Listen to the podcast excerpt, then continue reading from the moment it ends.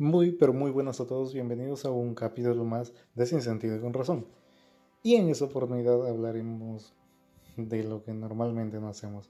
No sé si se han dado cuenta que normalmente en el mundo hay personas que dejan de hacer muchísimas cosas porque simple y llanamente hubo alguien, hubo algo que hizo que ellos dejen de hacer lo que realmente les gustaba. Y eso pasa en muchísimos sentidos de la vida. Pasa cuando quieres ser profesional, pasa cuando quieres lograr un sueño, pasa cuando quieres crear algo.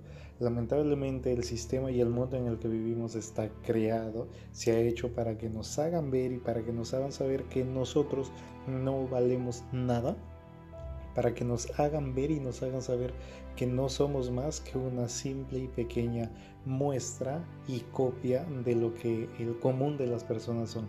Créanme y les digo que nunca, nunca, nunca dejen que ni yo, que ni nadie les diga que no pueden hacer algo o que simple y llanamente que algo está por demás hacerlo.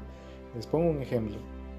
Imagínense que ustedes quieren volverse el mejor pianista del mundo yo sé, y creo que ustedes también saben que al inicio, pues es muy probable que no les salga ni una nota. Luego les saldrá una nota, luego dos, luego tres, luego cuatro.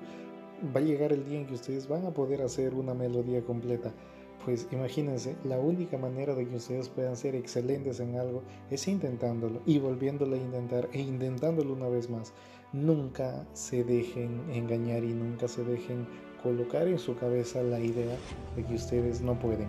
¿Por qué? Porque el día en que ustedes dejan que las personas les sometan bajo su dominio, ese día ustedes perderán lo más preciado que tienen en la vida y que es las ganas de luchar por algo y que es las ganas de cambiar su vida.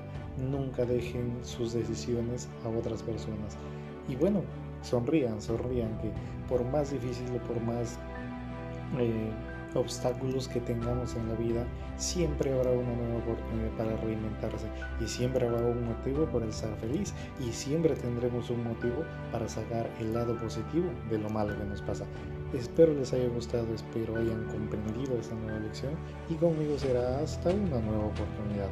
Bye bye amigos míos.